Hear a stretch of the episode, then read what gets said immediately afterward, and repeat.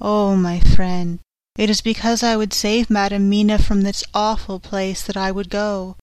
God forbid that I should take her into that place. There is work, wild work, to be done before that place can be purified. Remember that we are in terrible straits.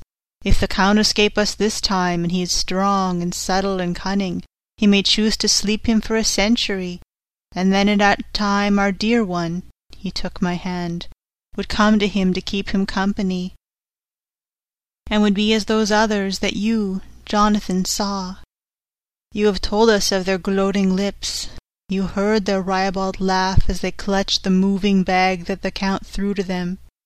You shudder, and well may it be.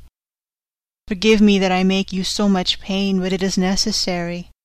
My friend, is it not a dire need for that which I am giving, possibly my life?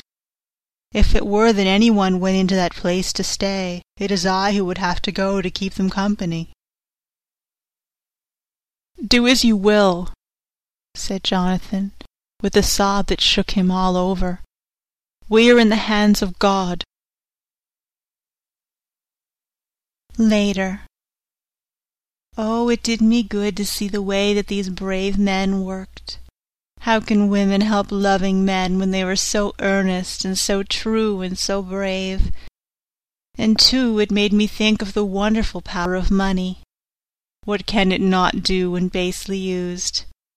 I felt so thankful that Lord Godalming is rich, and both he and Mr. Morris, who also has plenty of money, are willing to spend it so freely for if they did not our little expedition could not start, either so promptly or so well equipped as it will within another hour. It is not three hours since it was arranged what part each of us was to do, and now Lord Godalming and Jonathan have a lovely steam launch, with steam up ready to start at a moment's notice. Dr. Seward and Mr. Morris have half a dozen good horses, well appointed, we all have the maps and appliances of various kinds that can be had. Professor Van Helsing and I are to leave by the 11.40 train tonight for Veresti, where we are to get a carriage to drive to the Borgo Pass. We are bringing a great deal of ready money, as we are to buy a carriage and horses. We shall drive ourselves, for we have no one whom we can trust in the matter. The professor knows something of a great many languages, so we shall get on all right. We have all got arms, even for me a large bore revolver. Jonathan would not be happy unless I was armed like the rest.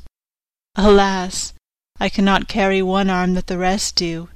The scar on my forehead forbids that. Dear Dr. Van Helsing comforts me by telling me that I am fully armed as there may be wolves. The weather is getting colder every hour and there are snow flurries which come and go as warnings. Later, it took all my courage to say good-bye to my darling. We may never meet again.